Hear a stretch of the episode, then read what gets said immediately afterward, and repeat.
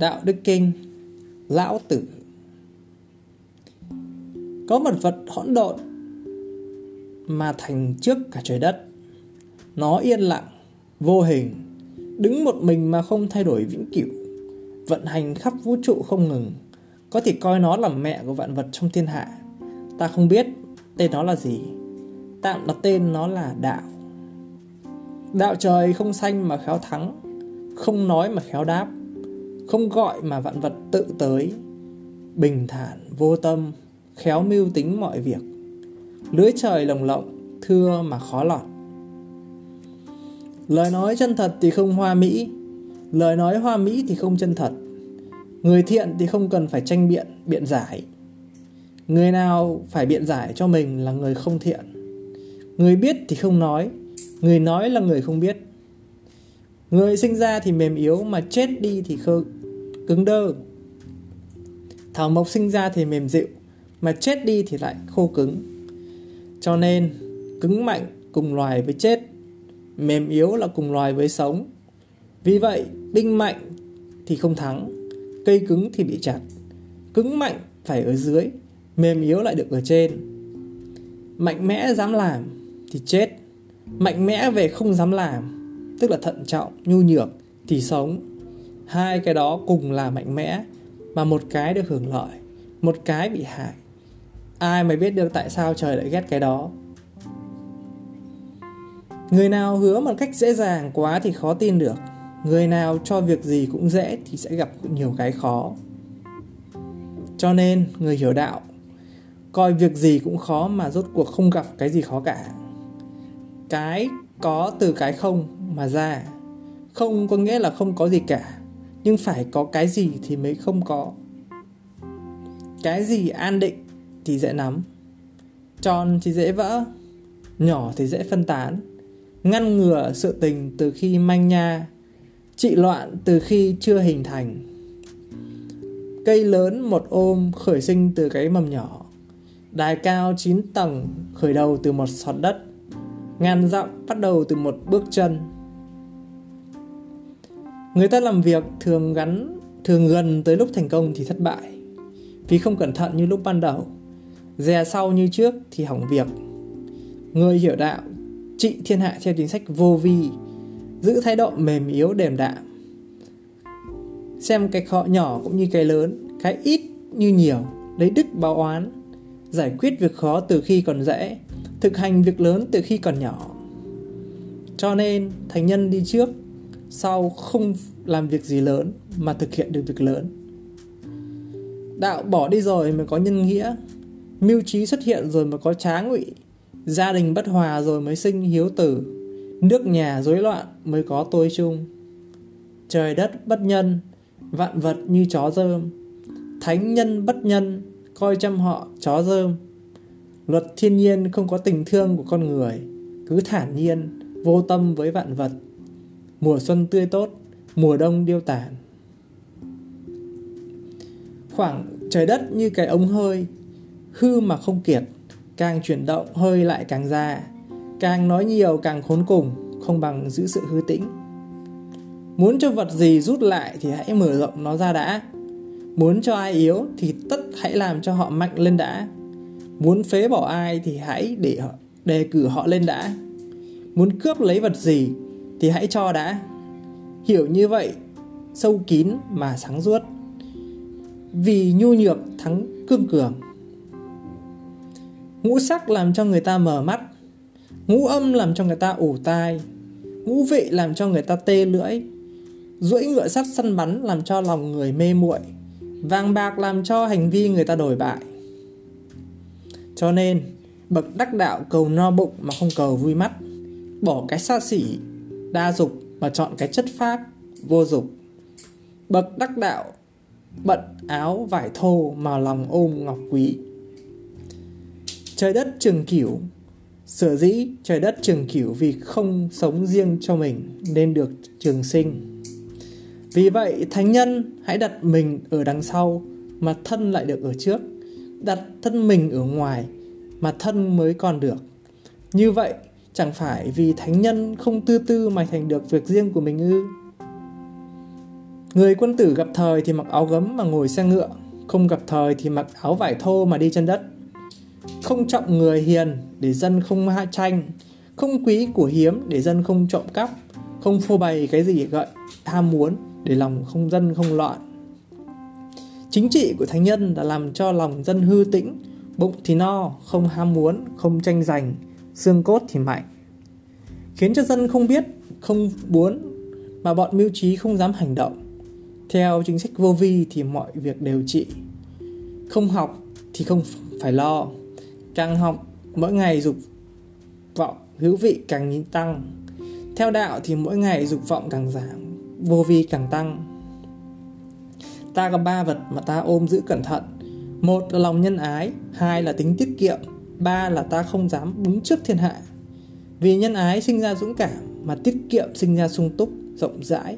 Vì không dám đứng trước thiên hạ mà làm chủ được thiên hạ. Nếu không nhân ái mà mong được dũng cảm, không tiết kiệm mà mong được rộng rãi, không chịu đứng sau mà tranh đứng trước người thì thất hỏng việc. Trời muốn cứu ai thì cho người đó có lòng nhân ái để tự bảo vệ. Lấy lòng nhân ái mà giúp người đó. Người sáng suốt nghe đạo thì gắng sức mà thi hành. Người bình thường nghe đạo thì nửa tin nửa ngờ. Người tăm tối nghe đạo thì cười rộ. Nếu không cười thì đạo còn đâu là đạo nữa. Nước là vật cực mềm mà lại thắng được vật cực, cực cứng. Nước là vật cực kỳ mềm mại, nó luôn tìm chỗ thấp mà tới. Ngày đêm chảy không ngừng, bốc lên thì thành mưa, chảy xuống thì thành sông rạch, thấm vào lòng đất để nuôi vạn vật. Tự nó không ngừng biến đổi, lại sinh ra mọi loài, nó không tranh với ai, lựa chọn thấp mà tới, gặp cái gì cả nó uốn khúc mà tránh đi cho nên đâu nó cũng tới được. Vật gì bén nhọn thì dễ gãy, dáng giữ cho chậu đầy hoài chẳng bằng thôi đi, còn dao cố mài cho bén nhọn thì lại không bền lâu.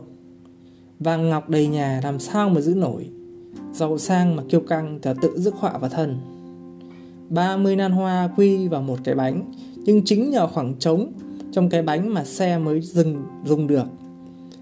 Nhồi đất sét làm chén bát Nhưng chính nhờ khoảng trống không trong cái chén bát mới dùng được. Đục cửa, đục cửa sổ để làm nhà. Chính nhờ cái trống không đó mà nhà mới dùng được. Vậy ta tưởng cái có Bánh, chén, bát, nhà có lợi cho ta mà thực ra cái không mới làm cho cái đó có ích. Người đời được vinh hay nhục thì lòng sinh rối loạn, sợ vạ lớn thì sinh ra rối loạn. Tại sao vinh nhục lại sinh ra rối loạn? Là vì được tôn nhục thì bị được là vì vinh thì được tôn, nhục thì bị hèn. Được thì lòng rối loạn, mừng rỡ mà mất lòng thì rối loạn dầu dĩ mà cho nên mới bảo vinh nhục sinh ra rối loạn vậy phải làm sao? Chúng ta sở dĩ vạ lớn vì chúng ta có cái thân. Nếu chúng ta quên cái thân mình đi, thì còn sợ gì lòng sinh rối loạn nữa?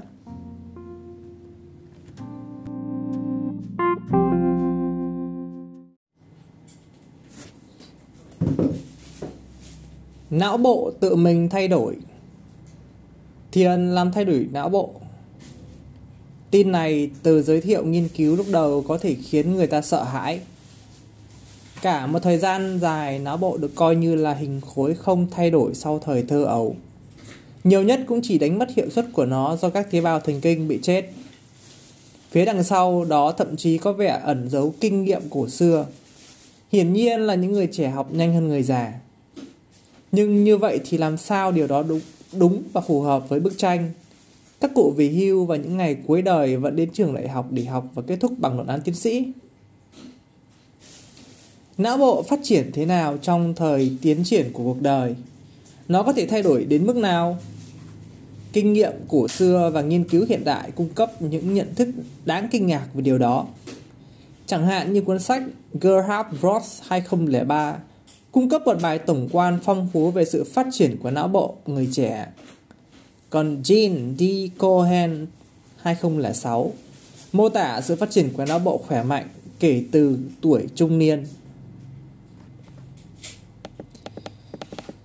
Kể từ khi sinh ra đến khoảng 25 tuổi, bộ não phát triển theo những bước khá xác định. Những bước phát triển này được biết đến từ khởi đầu của loài người. Nhưng đến bây giờ nghiên cứu hiện đại mới phát hiện ra điều gì đã xảy ra khi đó não Chẳng hạn các bé đến nhà trẻ như chưa có ý thức về chính mình. Cảm xúc của chúng định hướng trước hết theo những phản ứng của cha mẹ và những người quy chiếu thân cận nhất. Chỉ mãi đến khi thời kỳ bướng bỉnh đầu tiên ở khoảng 3 tuổi thì chúng mới xóa bỏ mối quan hệ này. Con có thể tự làm và không, con chẳng muốn. Thể hiện sự phát triển của nhân cách cá nhân Chính xác là khi đủ 3 tuổi, trẻ được đến lớp mẫu giáo. Những bước kế tiếp trong sự phát triển của não bộ thực hiện vào khoảng 6 tuổi, giữa 12 đến 14 tuổi, vào khoảng 16 và vào 18 tuổi. Chỉ đến khoảng 25 tuổi, não bộ mới phát triển hoàn toàn về mặt sinh học. Các bước phát triển của não bộ được phản ánh trong truyền thống của nhiều dân tộc Quan sát điều đó dễ dàng ở những bộ tộc vốn được coi là cổ sơ, nhưng nó cũng có cả ở xã hội công nghiệp. Ở các bộ tộc cổ sơ, người cha nhận vai trò tích cực trong việc giáo dục con cái khi chúng đủ 6 tuổi. Còn ở xã hội công nghiệp, người cha đưa chúng đến trường. Khi trẻ 12 tuổi, nhà thờ Thiên Chúa giáo mời chúng đến dự lễ chịu thánh thể. Cùng tuổi đó ở Trung Cổ, những đứa con của các hiệp sĩ bắt buộc phải trở thành chàng quý tộc trẻ và đến học ở một người hiệp sĩ khác. Ở tuổi 14, bọn trẻ đủ tuổi để chịu trách nhiệm trước pháp luật. Còn thời trước đó thì ở tuổi này, sau 8 năm đến trường, chúng bắt đầu học nghề. Nhà thờ đạo tin lành mời chúng đến dự lễ kiên tín. Ở thời kỳ đầu tuổi dậy thì khi 12 đến 14 tuổi, là lúc phát triển của những trung tâm bộ não mà thiện, ác, đúng sai, đóng đô ở đó. Trang bị các giá trị cảm xúc như thế, như thể trưởng thành. Trang bị các giá trị cảm xúc như thế còn được từng bước mở rộng cho đến khoảng 18 tuổi để hình thành con người trưởng thành. Tùy thuộc một xã hội cần tới trang bị nào cho bộ não mà con trai hay con gái tới 14 hay mãi tới 16 mới được tuổi phép cưới xin. Tới 16 hay mặt mãi tới 18 tuổi mới được phép làm lính, lái xe hơi. Tới 18 hay 21 tuổi mới hoàn toàn chịu trách nhiệm trước pháp luật. Giữa lúc kết thúc tuổi dậy thì cho đến tuổi khoảng 20 và 30, não bộ phát triển toàn bộ hiệu suất làm việc của mình. Trên nguyên tắc, bây giờ các dữ liệu cơ bản đã được lưu trữ các tế bào thần kinh đã được kết nối, đã tìm thấy sự cân bằng giữa các thông tin hóa học vào lúc kết thúc tuổi dậy thì. Lúc này vấn đề xoay quanh tốc độ sử dụng những dữ liệu này. Muốn vậy, nhiều tuyến thần kinh được một lớp mỡ mỏng bao bọc, còn gọi là myelin hóa. Nó được dùng làm chất cách điện để ngăn cắt các tín hiệu điện. Do sự mê liên hóa và những tín hiệu như thế chuyển động nhanh hơn qua tế bào thần kinh, và tương ứng thì bộ não cũng suy nghĩ nhanh hơn.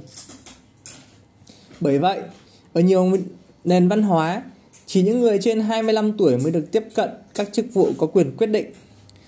Chẳng hạn vua chúa hay nghị sĩ. Những người mang chức vụ như thế phải nhanh chóng đến những quyết định phức tạp. Về mặt này thì não bộ tuổi 18 chịu thua.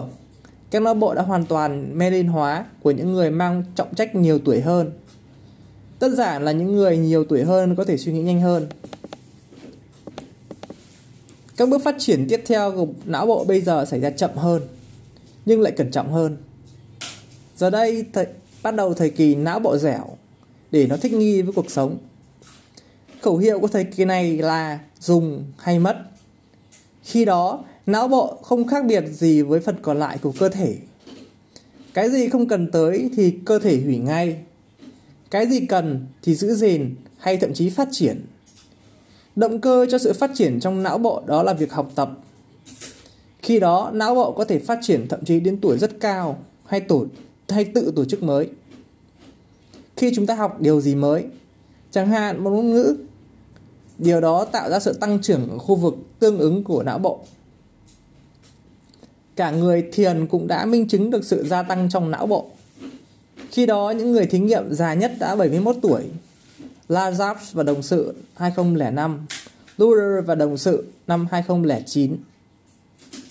Nghiên cứu hiện đại cho thấy não bộ không phải là đĩa cứng như ở máy tính, mà nó mềm dẻo hơn rất nhiều. Cái đĩa cứng sinh học này có thể phình to hay co lại trong suốt cuộc đời, thay đổi kết nối của mình. Nghĩa là chúng có thể thích nghi với cấu trúc của việc lưu dữ liệu. Bởi thế, các nhà sinh học thần kinh nói tới não bộ dẻo. Thực vậy, ý tưởng cổ điển về não bộ hoàn thiện mâu thuẫn với kinh nghiệm cuộc sống. Dựa vào kết quả nghiên cứu, Cohen 2006 cho thấy những giai đoạn phát triển của người trưởng thành cho đến tuổi cao mà chúng đồng hành thích nghi hà thay đổi của não bộ. Ở tuổi 40 và 50, não bộ trải qua một cuộc cải tổ triệt để. Cho đến này, cho đến tuổi này, trước hết não bộ trẻ được học sự kiện, liên tục hấp thụ những cái mới và sắp xếp lại như là sự hồi tưởng. Não bộ trẻ thường chỉ sử dụng một nửa não bộ cho việc giải quyết vấn đề. Trong đó có những não cho những trung tâm não bộ giới hạn rất rõ ràng. Vào giữa cuộc đời, các sự kiện học được sắp xếp theo một mối quan hệ lớn hơn. Kiến thức ngày càng kết nối mạnh hơn. Những hồi tưởng riêng lẻ khi đó mất đi ý nghĩa. Cuộc sống cho đến nay được xét hỏi cận kẽ, nguyên do và nếu cần sẽ được tạo ra những bước ngoặt mới. Bây giờ não bộ đưa ra quá trình suy nghĩ của nó vào ngày càng nhiều càng nhiều hơn nữa. Bên cạnh đó, các khía cạnh xã hội và cảm xúc cũng được đưa mạnh mẽ hơn vào hoạt động của não bộ. Qua việc kết nối các mối liên quan, người ta có tầm nhìn xa hơn một khi phải dọi chiếu các vấn đề từ những khía cạnh khác nhau. Đến 50 hay 60 tuổi, bắt đầu những năm tháng tuyệt nhất. Phần lớn các tổng thống, thủ tướng và nghị sĩ hoạt động ở giai đoạn này của cuộc đời. Lúc họ có được bầu vào chức vụ đó, Rõ ràng những người đi bầu biết rằng những ứng viên đã bước qua nửa cuộc đời sẽ là những nhân vật ổn định và lường trước được lâu dài. Bây giờ não bộ đã kết nối với nhiều sự kiện với nhau, tạo ra những mối liên quan to lớn, sinh ra những kinh nghiệm cuộc sống. Qua đó, với tư cách là bộ lưu trữ sự kiện, một số phần của bộ não trở nên dư thừa. Não bộ như vậy sẽ bị cắt giảm và qua đó cũng teo dần. Sự cắt giảm này không phải là sự thoái hóa mà là thể hiện sự tối ưu. Nếu như không có thể tối ưu các phần của não bộ qua việc kết nối kiến thức, nếu như không thể tối ưu các, hóa các phần của não bộ thông qua việc kết nối kiến thức, chẳng hạn, điều khiển bàn tay, thì ở người già, các phần não này cũng sẽ hoàn toàn độ lớn của chúng. Kashis và đồng sự năm 2008 Suy nghĩ trong các mối liên quan với kiến thức đã được kết nối là biểu hiện của sự thông thái